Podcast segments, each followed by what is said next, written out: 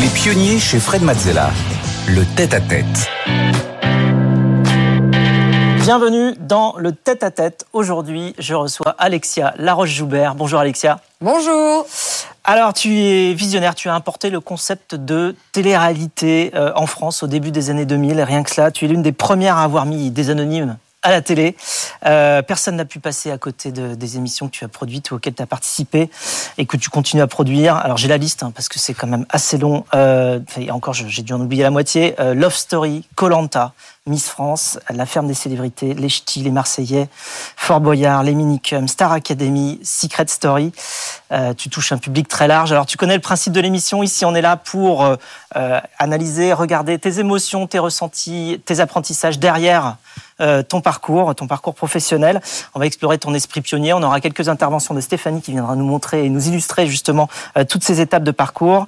On va essayer de comprendre comment tu vis et tu prends tes décisions. Alors c'est parti. Tu es né en 1969 et tu as grandi à Paris. tu voulais, tu voulais faire quel métier Alors, par contre, j'ai voulu faire trois métiers. Et l'histoire est assez drôle. J'ai voulu être flic. C'est pour ça que j'ai fait euh, euh, du droit, pour être commissaire de police, mais j'avais pas la taille minimum. Donc, euh, quelquefois, je comprends quand on m'attaque sur 1m70 sur les Miss France. Je voulais être réalisatrice. J'ai beaucoup, beaucoup disséqué le, le, cinéma néo-réaliste italien. Et je voulais être psy. Et je dis qu'avec Love Story, j'ai fait les trois. C'est-à-dire, j'ai enfermé des gens, je les ai filmés, et d'une certaine façon, je les ai confessés. Voilà. Et alors, t'es passé par le droit. T'as fait des études de droit. Ouais, j'ai fait un 2SS de droit. Et alors, comment t'es passé du droit à la télé? Enfin, quand j'ai fait en parallèle, euh, j'ai eu la chance de démarrer très jeune. Je crois que j'ai démarré vers 19 ans. Mes premières, je regardais pour la retraite. si j'avais une longue carrière, et je crois que ma première, écoute, ma première fiche de PL, je dois avoir 20 ans, euh, parce qu'avant c'était des stages, mais en revanche, j'ai pas suffisamment de trimestres. Euh, donc, euh, écoute, j'ai euh, j'ai toujours fait de la télé en même temps, et je pense que même j'ai été baignée à ça, puisque ma mère m'emmenait toujours, qui était grand reporter de guerre, m'emmenait dans les salles de montage quand j'étais toute petite, et je me rappelle, je devais avoir 13-14 ans, avoir eu l'outrecuidance de lui dire, il faudrait monter cette image-là avant celle-ci. Et donc, je pense que mon amour de, de la télé est, est arrivé très jeune. Alors, ils ont suivi tes conseils ou pas? Maintenant, ils les suivent, mais... Euh, non, je sais pas. je crois qu'elle les a jamais suivis, heureusement, parce qu'elle a sa propre écriture. Alors, ça, ça, ressemble à quoi les débuts de la télé euh, pour toi dans les années 90 alors, bah, comme beaucoup de stagiaires, je rangeais des cassettes. Hein. Euh, donc, ça a démarré comme ça. Et puis, j'ai eu une chance incroyable, c'est que j'ai intégré. C'est ça, les ouais, des, ouais, ouais, des, des 2 pouces euh, ou des 1 pouce. Enfin, c'est en gros des, des bobines. C'est même plus. Euh, c'est des bobines, ça, ça, ne se retrouve plus. Enfin, sauf Elina.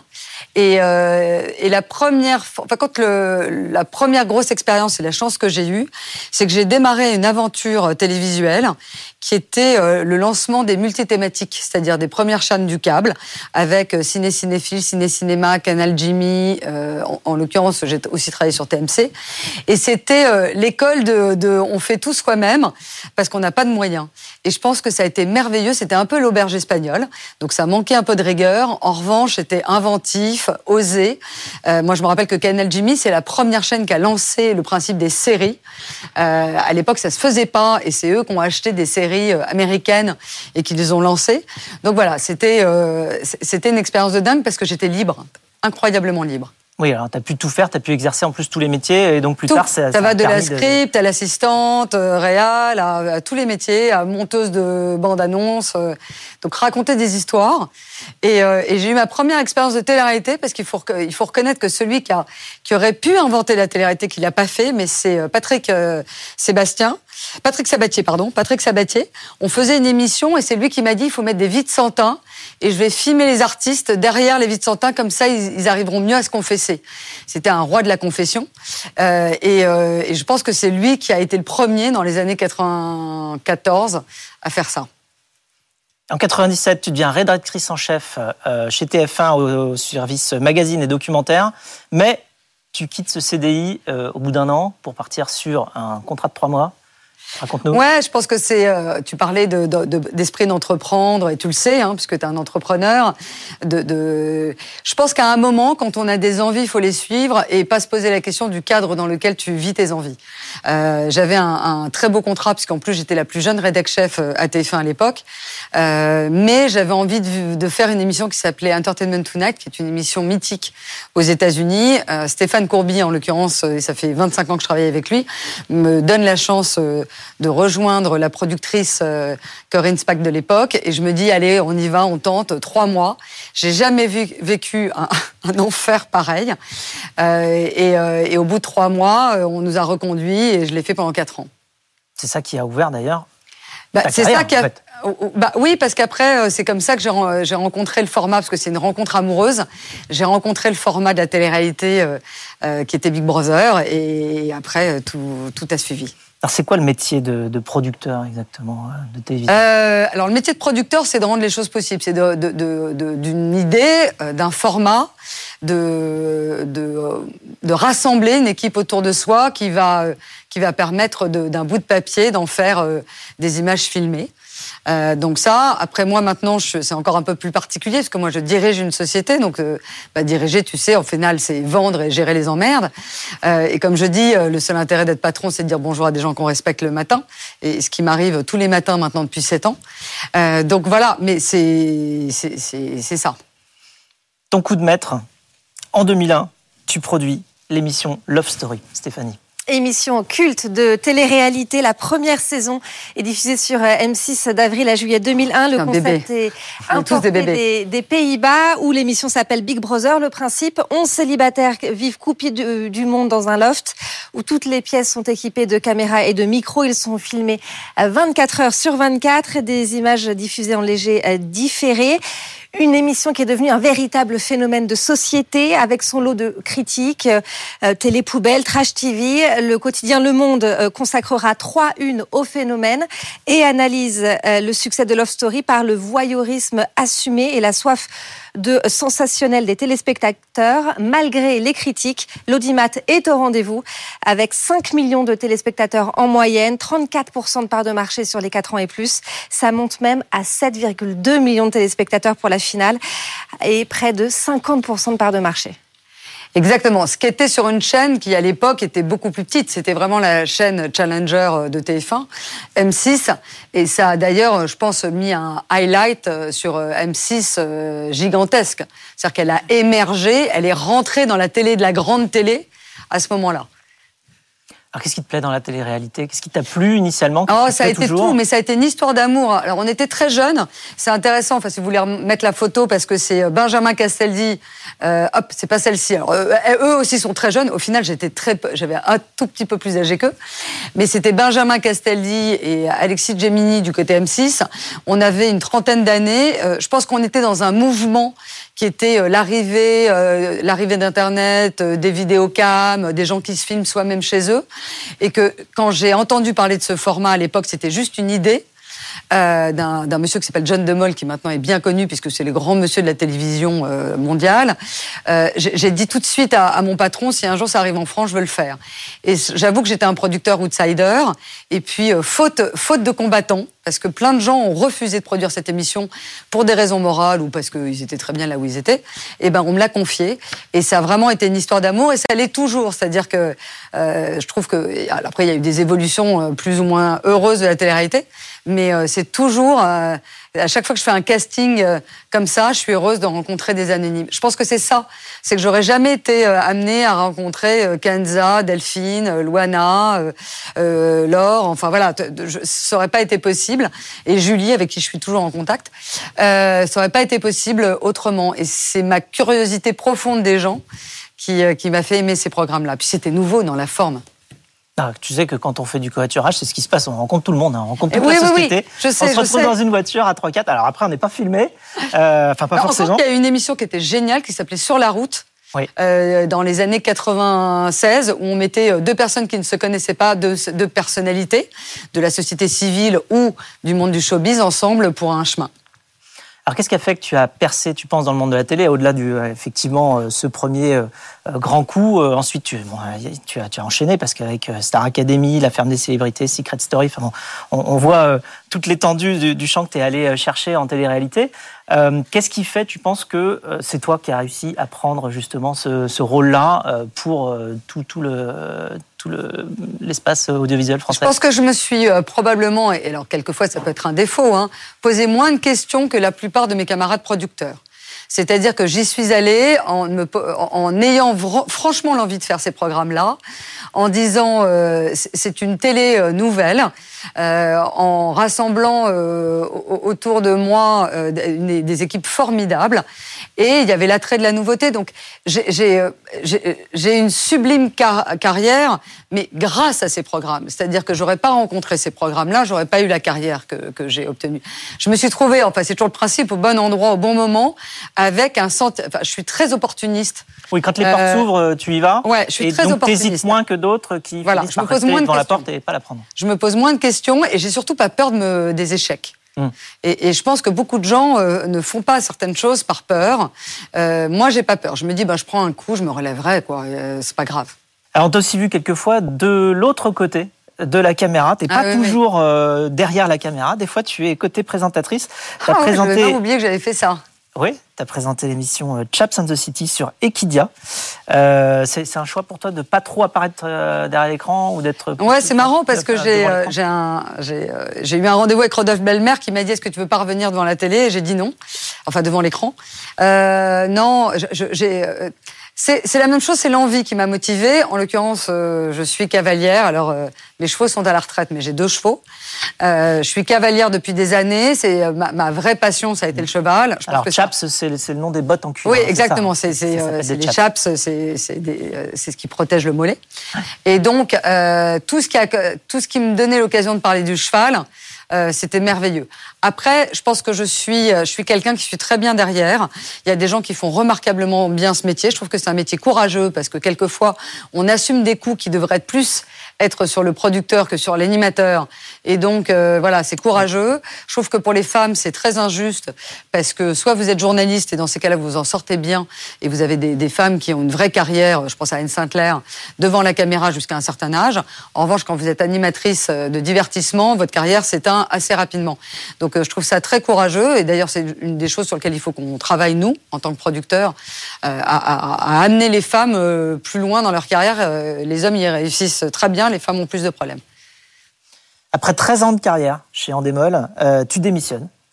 Euh, mais la télé-réalité, ça continue d'être euh, d'être de ta marque de fabrique. Tu produis notamment l'émission Les Ch'tis, où les candidats sont tous castés dans le Nord-Pas-de-Calais. et puis ça t'inspire d'autres émissions. comment ça t'est venu l'idée des, des Ch'tis? Comment Comment tu as su que ça pouvait marcher ça, nous est venu en l'occurrence euh, avec euh, quelqu'un à qui il faut, il faut rendre à César ce qui est à César, Frédéric de Vincel, qui est l'actuel directeur des sports d'M6 et du digital. Euh, on avait très envie de faire un, programme sur les jeunes. moi, je voulais sortir du principe de l'enfermement et de la mécanique d'élimination. Et je disais, il faut faire un programme de télé comme euh, on regardait euh, Hélène et les garçons, donc un vrai feuilleton. Et pour ça, il fallait trouver un, format où il n'y ait pas d'élimination, où ça soit des jeunes qu'on regarde ensemble. Et lui a l'idée de faire quelque chose à la manière un peu de Georges Shore. Et, et à l'époque, il y avait les ch'tis qui venaient de sortir. Oui. Et on s'est dit, c'est une communauté géniale. Et voilà, et de fil en aiguille, d'un travail collectif, on a abouti à ça. Qu'il y a des limites à la télé-réalité, tu crois? Oui, moi je dis toujours que, enfin, j'ai une limite. J'en donne un exemple très concret. En Hollande, sur Big Brother, euh, ils font venir un, homeless, un un SDF, un SDF euh, pour voir comment les candidats de, ce Big Brother allaient réagir. Je trouve que l'idée aurait été intéressante si ça avait été un comédien. Pourquoi? Parce qu'un comédien joue un rôle. Là, d'utiliser la faiblesse d'un SDF, quelqu'un qui est en qui qui est en difficulté pour d'une certaine façon voir la réaction des autres, ça c'est ma limite morale. Depuis 2016, tu diriges euh, ALP, Adventure Line Production. Là encore, tu produis des émissions cultes. Stéphanie. Oui, ALP, euh, fondée en 72 par Jacques-Antoine, c'est aujourd'hui une filiale de Banijay.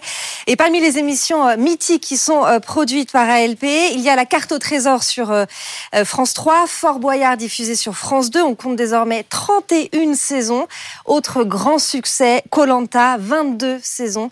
On ne sait même plus, on sait même plus combien il y a de, parce qu'en fonction de, la manière dont on ne sait pas comment. Même moi, je suis pas capable de vous le dire combien il y a de saisons.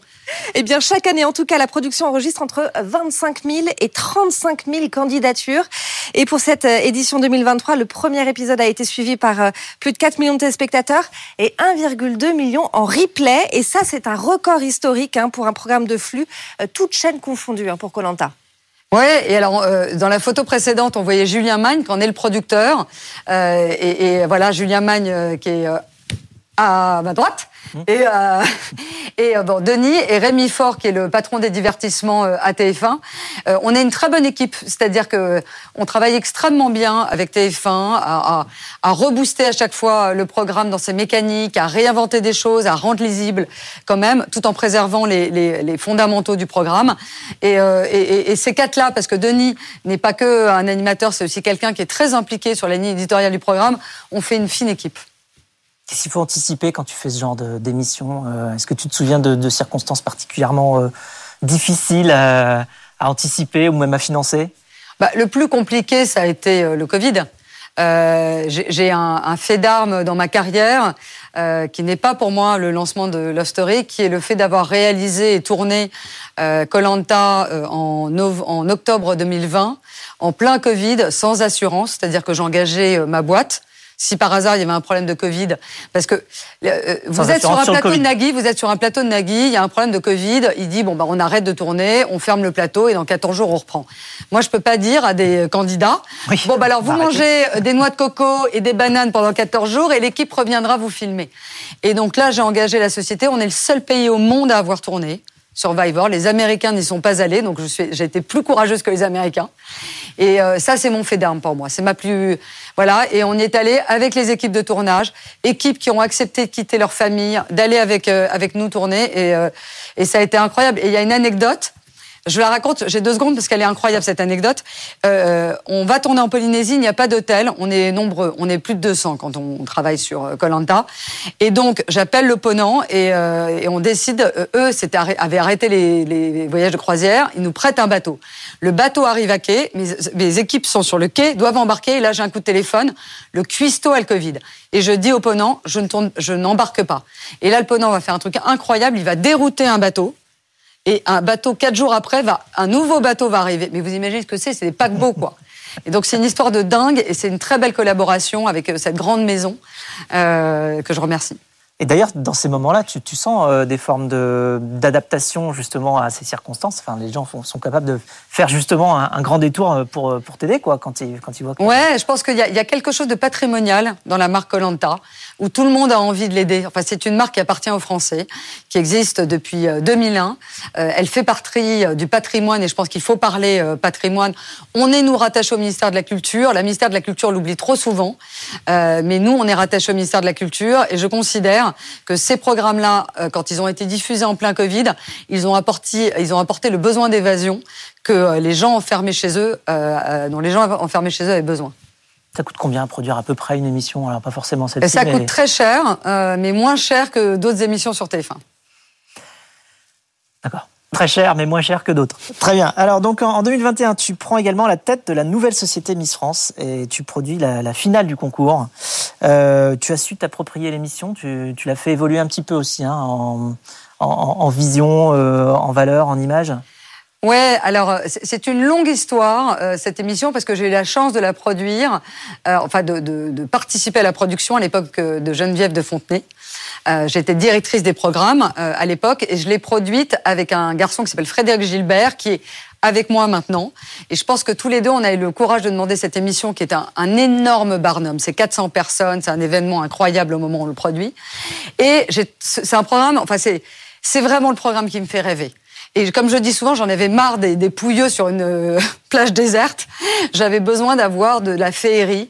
Euh, c'est toujours le début de Noël un peu, enfin voilà. Et euh, contrairement à ce que tout le monde dit, c'est un, un, incroyable ascenseur social. Euh, je pense que c'est ça que j'aime aussi dans la télé-réalité et dans ces programmes-là, c'est donner l'occasion à des gens qui n'auraient jamais accès à la lumière de se mettre en avant et après c'est à eux d'en tirer profit. Et c'est un énorme ascenseur social. Vous avez des gens qui viennent de partout en France, des dom de tous les milieux socioculturels. Euh, enfin voilà, c'est comme Colanta, c'est-à-dire on est accessible à tous. Et j'ai fait tomber beaucoup de barrières, c'est-à-dire euh, l'âge, euh, euh, le fait d'être marié ou pas. Pour moi, enfin moi j'ai fait ma carrière ou d'avoir des enfants. J'ai fait ma carrière en élevant deux enfants euh, seuls. Oui, parce qu'avant il y avait des limitations. Oui, il y avait des limites. Et, et, et, donc maintenant la seule chose auquel je n'ai pas touché, c'est 18 ans, parce que pour le coup ça serait compliqué si c'était euh, une jeune femme mineure. Et euh, en l'occurrence la taille, euh, parce que les, les, jeunes femmes défilent et avec des robes de couturier. Les robes de couturier, il faut pas mesurer moins d'un mètre 70 parce qu'en direct vous pouvez pas faire des ourlets. C'est aussi con que ça. Alors c'est un record, hein, c'est pareil, il y a 8,1 millions euh, de téléspectateurs pour, euh, pour Miss France. C'est la plus grosse télé euh, avec les enfoirés. C'est oui, ouais, c'est le plus gros succès de la télé française. Et, euh, et alors par rapport à ça, enfin, on l'a senti un petit peu, tu, tu as abordé deux, trois fois le, ces sujets-là, mais comment tu fais face à la critique quand il y en a? Est-ce que tu as des outils pour grandir en tant que productrice? Comment tu fais pour quelque part continuer à faire ce que tu as envie de faire, même quand alors la chance que j'ai, c'est que j'ai subi énormément de, c'est plus que des critiques, hein, c'était des insultes puisque j'ai été traitée par euh, euh, Ségolène Royal de proxénète, ce qui est quand même un, un terme assez fort à l'époque de Love Story. Euh, je pense que j'ai la peau dure et que je, je, je, je, suis assez claire dans mon schéma de valeur. Euh, je fais attention aux gens. Euh, je sais que je suis un manager attentif. Alors ce que je dis souvent, peut-être qui quelquefois laissé malheureusement, parce que je suis très rapide, quelqu'un sur euh, sur le quai de gare, et ce qui a été mon erreur de manager. Mais en revanche, euh, je suis euh, je, je, je, dis les choses, donc je suis pas fuyante. Donc, comme je suis assez claire dans ce que je fais, que j'ai toujours été motivée par l'envie, l'envie, vous le défendez. Quand vous avez une envie, une certitude, une volonté. Donc, j'ai pas de, j'ai pas de choses cachées. je me, voilà, je, n'ai pas de, je peux tout avouer et tout dire. Alors on a une question pour toi. Une question surprise de la Parce part de quelqu'un que tu connais très très bien. Ah si, non, non. Ah, Mais là, c'est pas moi qui la pose. Ah d'accord. C'est euh, quelqu'un que tu connais très bien, qui s'appelle, qui se prénomme Denis. Ah, mon Denis. Coucou Alexia, regarde, je suis dans le sud de la France avec juste derrière moi des citrons, un citronnier. Alors le citron, c'est plein de vitamine C, donc d'énergie. Ça me permet de te poser une question sur ton énergie légendaire du matin au soir et du soir au matin. Quelle pile t'as réussi à mettre dans ton corps pour être toujours en forme, que ce soit physiquement ou moralement? Vraiment, euh, j'aimerais bien connaître ton secret. Je t'embrasse.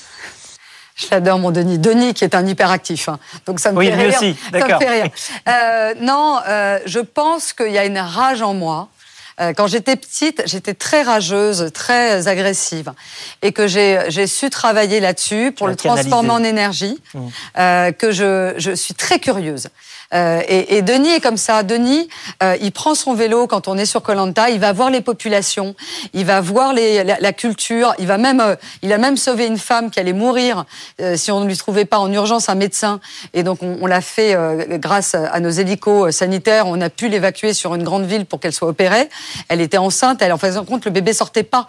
Il était en siège, donc elle serait morte euh, elle serait morte en donnant naissance à son enfant. Donc voilà, et cette curiosité qui nous anime, je pense que c'est la, la curiosité, c'est la grande force des entrepreneurs. Euh, c'est euh, le regard, euh, c'est le regard sur ce qui se passe à l'extérieur. Et donc moi, ma flamme, je la mets au service de l'extérieur. Et la capacité à prendre les opportunités quand elles se présentent. Du coup, ça va avec la Oui, il faut dire qu'on est opportuniste. Opportuniste, c'est un beau mot. Opportuniste, c'est saisir les opportunités curiosité, opportunisme et euh, canalisation d'énergie. Ce seront les euh, mots de la fin. Merci beaucoup Alexia. Merci à toi Fred.